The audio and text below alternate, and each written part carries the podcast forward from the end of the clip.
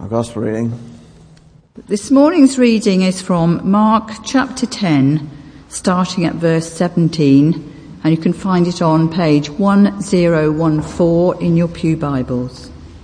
As Jesus started on his way, a man ran up to him and fell on his knees before him. Good teacher, he asked, what must I do to inherit eternal life? Why do you call me good? Jesus answered. No one is good except God alone. You know the commandments. Do not murder. Do not commit adultery. Do not steal. Do not give false testimony. Do not defraud. Honor your father and mother. Teacher, he declared, all these I have kept since I was a boy. Jesus looked at him and loved him. One thing you lack, he said. Go, sell everything you have and give to the poor, and you will have treasure in heaven. Then come, follow me. At this, the man's face fell. He went away sad because he had great wealth. Jesus looked around and said to his disciples, how hard it is for the rich to enter the kingdom of God. The disciples were amazed at his words, but Jesus said again, children, how hard it is to enter the kingdom of God. It is easier for a camel to go through the eye of a needle than for a rich man to enter the kingdom of God. The disciples were even more amazed and said to each other, who then can be saved? Jesus looked at them and said, with man this is impossible, but not with God. All things are possible with God. Peter said to him, We've left everything to follow you. I tell you the truth, Jesus replied. No one who has left home or brothers or sisters or mother or father or children or fields for me and the gospel will fail to receive a hundred times as much in this present age, homes, brothers, sisters, mothers, children and fields, and with them persecutions, and in the age to come, eternal life. But many who are first will be last, and the last first. This is the word of the Lord. Thanks be to God. If you came here earlier, you might have seen me on crutches. I prefer to uh, remain on crutches, um, but my wife tells me I'm more relaxed when I'm in my wheelchair. So I think it's me and my pride that uh, makes me want you to think that actually I can walk. But uh, so um, anyway, that just gets that out of the way. I might shuffle around and move a bit so people in the back can, uh, can see me from time to time. Uh, because I'm aware when I'm lower that uh, you can't see me and the young people in that corner there. I'm going to keep my eye on you over there, okay? So, um, I will catch your attention, don't worry, because I'll tell a joke or two. Um, the story that we've just heard is quite a well-known story. A young man, or some people call him the rich young man, uh, came to Jesus, uh, fell before him, and the encounter uh, developed. Uh, and it's what I call a price tag moment. I've had many of these moments in my life, uh, such as my anniversary flowers. £3.99 from the petrol station or £35 from the florist. It's a price tag moment for me. You know, it's, it looks just the same, £3.99 from the petrol station or 35 pounds. And a price tag moment is, it's not worth the price. Go for the 3.99 and I suffer the consequences. or go to a restaurant, go to a restaurant and you really want the steak, 20 pounds, 2 pounds for the sauce. Uh, Our special offer is eat all the spicy chicken wings you can for seven pounds fifty. So what did I do? This is a price tag moment. I stuffed my face on spicy chicken wings and suffered for it. I wanted the steak and I went for the chicken wings. Is one of those price tag moments. We just change it onto that slide now, please. Can we? Yeah. Uh, and the next one. The next one. Next one. No, the, that's it. Uh, so, um, it's that situation that this young man was uh, faced with. He um, came to Jesus and he ended up into this dialogue. He might have been like Roman Abramovich, this man. And uh, Roman Abramovich, uh, this is a joke a Manchester United fan told me. Uh, Roman Abramovich was, I say I told you I'd catch your attention. Um, he said uh, he was bored with life and um, he said to his accountant, you know, I like aeroplanes. Can you go and buy me an aeroplane? Uh, and his accountant thought, well, I'll do one better. And he went and bought him United Airlines. And after a while, he got bored with airplanes and uh, he says, you know, I like boats. Would you, would you go and buy me a boat? He said to his accountant. His accountant went and bought him the QE2, an ocean liner. Eventually, he got fed up with airlines and boats, and uh, he said, "You know, I really like films. I like uh, cartoons. Will you go and buy me Disney Studios?" So his accountant went out and bought him a Disney Studios, and he sat for days looking at cartoons, and he he loved it. He loved it. And he said to his accountant, "Do you know what I'd really like? I'd like you to really go and buy me a big Mickey Mouse outfit." and he went and bought him Chelsea Football Club.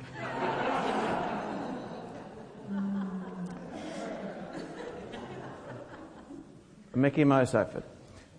Roman Abramovich might have been this type of guy that knelt before Jesus and he entered into a dialogue and he says, How can I buy this eternal life? What can I do to earn it? And Jesus entered in the banter. And he said to him, Have you done the Ten Commandments? Yep. Well, all of them? Yep. Got the whole t shirt. And then Jesus put, put his finger on the one thing. The one thing that stumped him. The one thing that brought him to his price tag moment. He said, Sell all your possessions and join my team.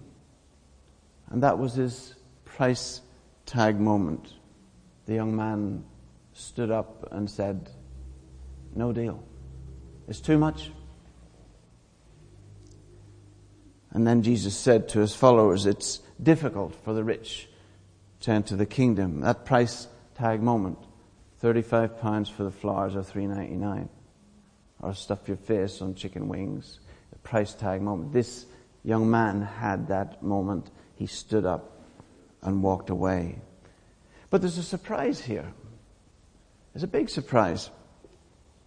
Because is this a new requirement for heaven? Salvation used to be, before this encounter, repent, which means turn away from how you are and believe and follow Christ. Before this encounter, that's how it used to be. So is it now different? Now do each of us have to sell up and become poor and give to the poor? And as you might, if I created a bit of a dialogue now with you, you might say, well, who can be saved then? That's exactly what the disciples said in verse 26. Who then can be saved? But let me reassure you, yes, you can be saved. And if you've done the repent and the believe and the follow, then your name is in the book of life. And you are safe in God's embrace. You are saved. This is the only time Jesus said this type of thing to anyone. Sell up and give all you have to the poor and follow me. So what's going on here? Well, I think he knew that this young man wanted to hold on to something, wanted some things to be part of his life that would be center of his life more so than Jesus could be. His money, his possessions, maybe his house, maybe his car, maybe his music, his job. Maybe some of those things, maybe his family, meant too much to him so that Jesus knew he would not be center in his life. In that face to face encounter, Jesus focused on the one of the commandments that wasn't mentioned. Have no other gods before me. Because all these things that I mentioned, the money and the cars and the, the music, they're modern day gods. But the young man said, No. No. Those things to him were worth holding onto, things he couldn't let go to let Jesus in.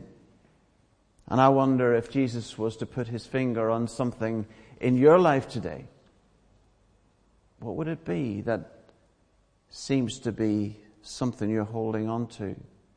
That's pushing Jesus off center stage, something that's just more important more precious to you than the treasure that has eternity written all over it.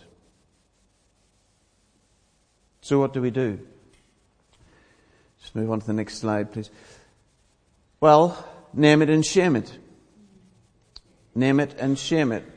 Now, I'm not asking you uh, if the thing came to your mind there that is my wife, actually. That's center of my life. I'm not asking you to uh, give up your wife so that you can become a Christian. I'm not asking you to name your wife so that uh, she's the one that uh, loses out out of this deal. No, I'm talking about greed.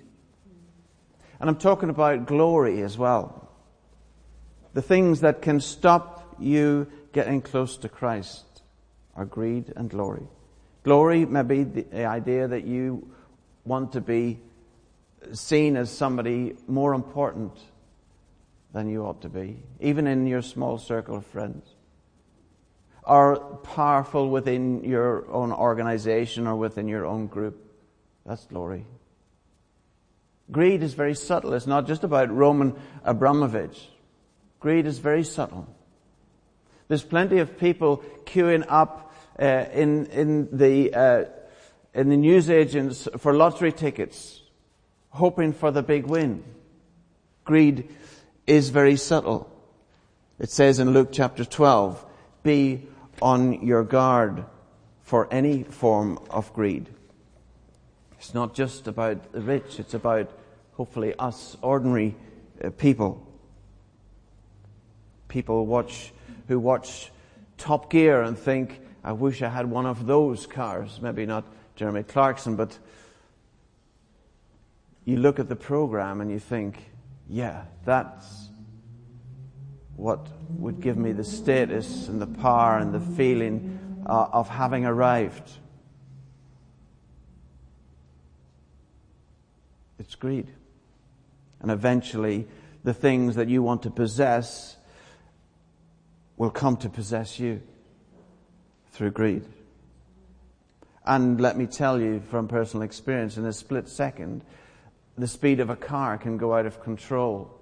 And once that happens, just like the young man Lee who we read about in the paper this week, just in a split second, you are also out of control and you don't know how it's going to end up. Life can change so dramatically when we give ourselves over to things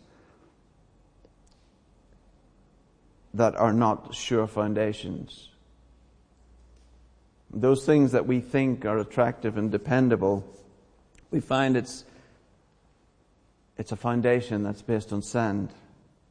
And we've turned away from the one rock solid, sure foundation, the ever present help in our time of trouble.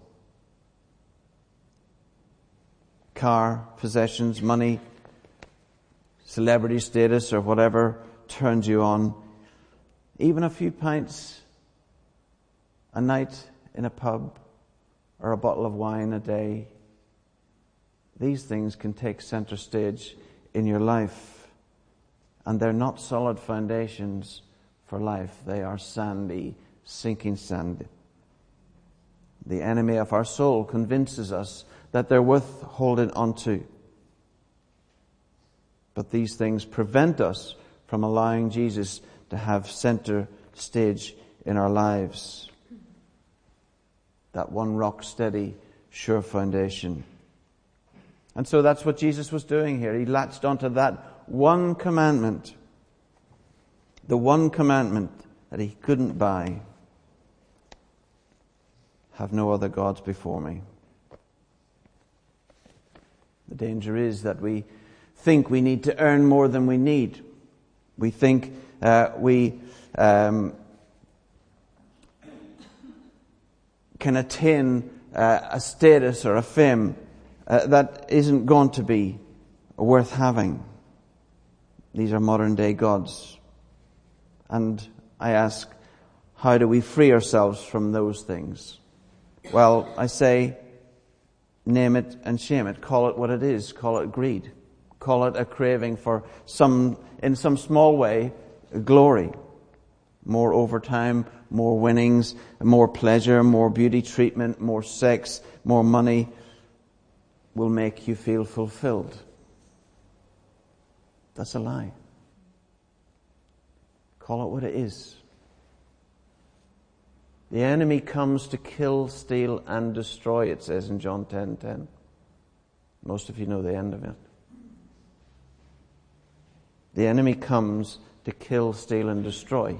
He can only tell you lies and all of those mores and excesses. It's a lie. More isn't the answer. Name it and shame it. John Wesley uh, said, rich means to have the necessities of life. Food, shelter, and clothing. John Wesley said, those are the necessities of life. Food, shelter, and clothing. And then something left over. If you have something left over, that makes you rich in John Wesley's definition. But in 2015, we have increased the number of things that we regard as necessities. An iPad, an iPhone, a laptop, one of these TVs that connects to the computer. I haven't got one of those yet. Uh, two holidays, two cars, three cars, three holidays, gym membership, hundreds of things that we call necessities. They're luxuries. Name it what it is. Name it what it is.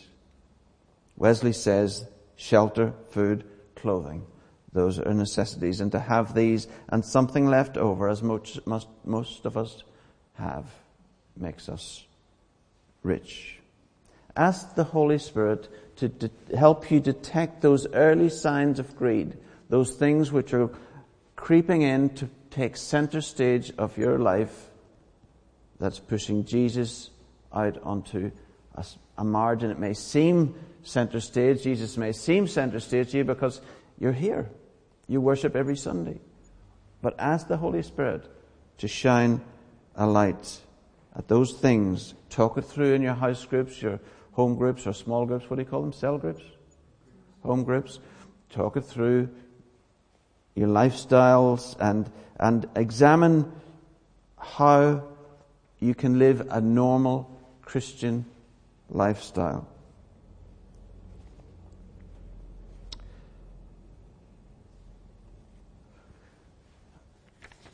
Name it and shame it. I'm just trying to cut down here a little bit.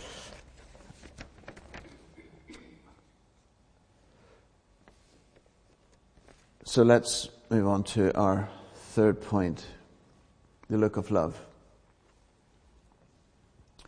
The look of love.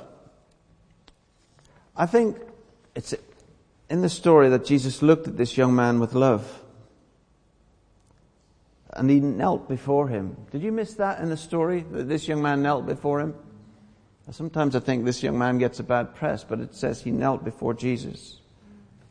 And Jesus looked straight at him with love and said, You need only one thing. And then he goes into sell all you have, give the money to the poor. That look of love is a look which allows that rich young man to stand up and walk away.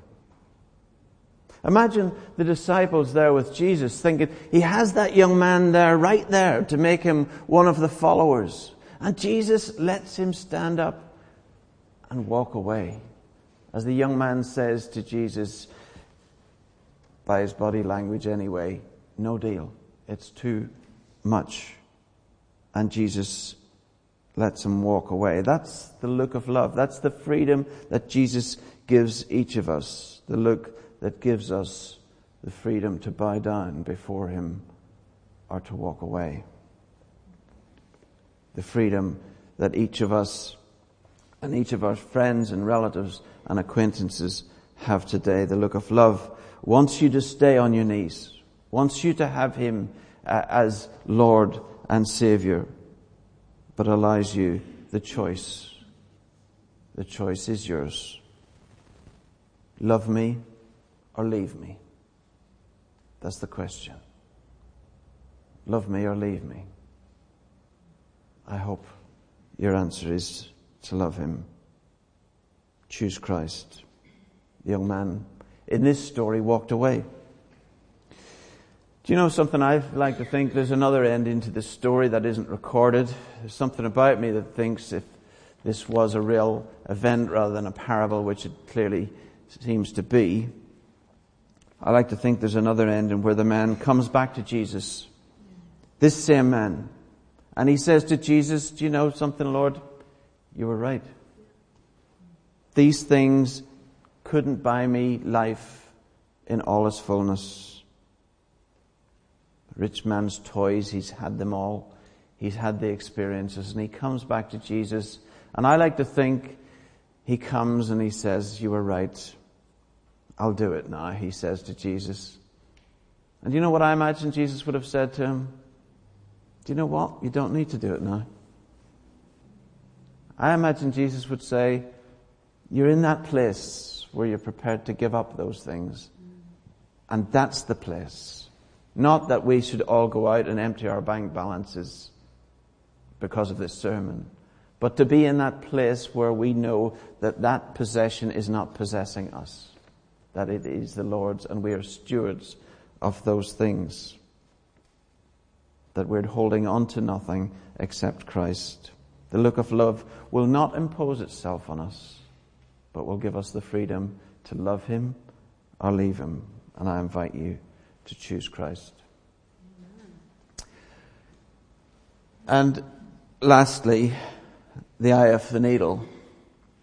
This uh, little illustration, if you might, uh, if, if, you like, that Jesus has given them, so, some of the little illustration that preachers have loved to talk about uh, over years. Uh, I don't think we need to get caught up too much. I quite like the one, uh, the, the, story uh, from commentaries where it says that all the walled cities uh, in in uh, in those times had a nighttime entrance and a daytime entrance, and the camels and all the beasts of burden and vehicles and things uh, would come in in the day entrance and go into the walled city. But there was a night entrance where all of the camels would stay outside, but a man or a woman with permission, could crouch down and come in through uh, that nighttime door. Uh, and there is evidence, archaeological evidence, that that doorway was called the Eye of the Needle. So I quite like that one if you're worried about what it's all about. But this, um, I'm sure Peter, who used to be here, has got uh, uh many different solutions to why Jesus used that phrase. But I like that one. Uh, so what do we do? What do we do if, I was just caught that, I thought that's, that's not my point. Uh, that's the point which says stop soon. Um, so what can we do? Money can't buy life, uh, not life with a capital L anyway. Um, John 10:10, which is the verse I didn't finish earlier, Jesus said, I have come that you might have life and have it in abundance. What do we do? Well, the first answer is in that. Let Him be center stage in your life. Invite Him in. assure Him again and again that He is your Lord and Savior in your prayers and in your own devotions. Uh, I like the story from uh, of George Orwell, uh, who admitted uh, writing during the time of World War II. Actually, not that that's significant, but he he, he wrote about uh, something cruel that he did. It was to a wasp that landed on the jam on his plate when he was having breakfast outside. And in cruelty, he cut the wasp in half as it gorged itself on his jam. And as he observed, the wasps continued to feast, not knowing that actually its life had ended. It was cut off from its life supply, and it still thought the jam was worth having. It's a picture of what we do in the world if we think the world's pleasures and the world's ways are more satisfying than the rock steady solution and foundation that Jesus gives us.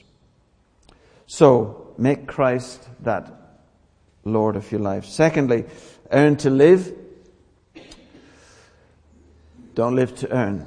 Okay, it's a catchphrase. I'm hoping that you catch hold some of these. To go through the eye of the needle, you become, you need to become part of God's adventure. To be a blessing to others. I'm not talking about money and giving there. I'm talking about your time and your small acts of kindness and your neighborliness. Earn to live, not live to earn. Nextly, these are quickfire. Live within your means, okay? I speak as an accountant. Before I became a minister, I was a chartered accountant, so I used to spend my life saying these type of things to people. Live within your means. Spend less than you earn or spend less than your pension, whatever.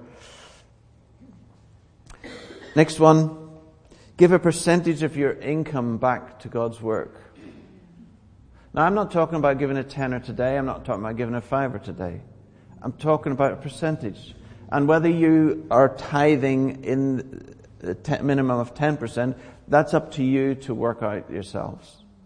But what I would suggest you do is give a percentage. Work out how much you earn and multiply by 5%, multiply by 1%. Give a percentage so that you know you're being deliberate about giving to God's work. I believe in tithing, uh, but I'm not wanting somebody to feel burdened by it. But I'm suggesting that you are deliberate about working out what is X percent that you could possibly give rather than the loose change. So give uh, a percentage of your income to God's work. And lastly, learn to live. Enjoy the fruit of your labor. Learn to um, acknowledge God's sovereignty over your life. Seek His prompting. Ask Him what you can do to serve Him. Name and shame those things which you call greed or which are tempting you to seek power and glory for yourself. Be on your guard for those things. Going back to Abramovich to conclude, he couldn't buy life, not with a capital L as we've been talking about today. He couldn't buy the premiership. He could buy the club, but it certainly seems this year that he's not going to buy the premiership. You're probably not even football fans here, are you? Um,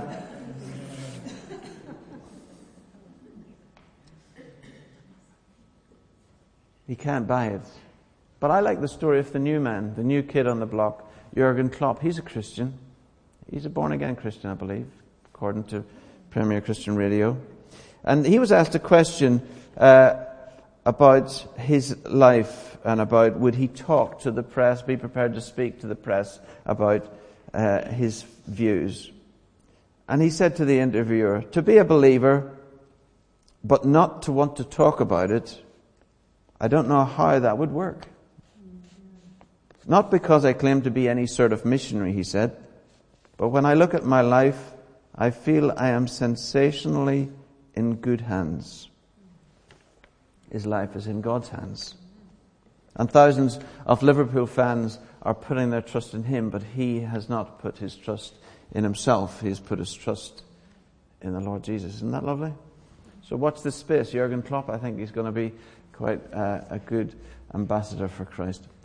So that's a little talk about this story of that rich young man coming to Jesus, knelt at his feet, uh, and it was a price tag moment for him. And then Jesus let him walk away. What's your price tag moment? What's the greed that's tempting you? What's the glory that's tempting you? Name it. Shame it. Give it up here today. Even as you come to worship now, allow that to be your bowing down and handing it all back over to Him. As you come to receive uh, the bread and the wine, allow that to be a yes to God for Him to still have center stage in your life. Choose Christ. Thank you. Let's pray. Lord, we thank you for an opportunity to look again at your scriptures. Give us obedient hearts and lead us now, Lord, into that time of worship and adore, or adoration, so that we give you your rightful central place here in this fellowship and here in our hearts. Amen.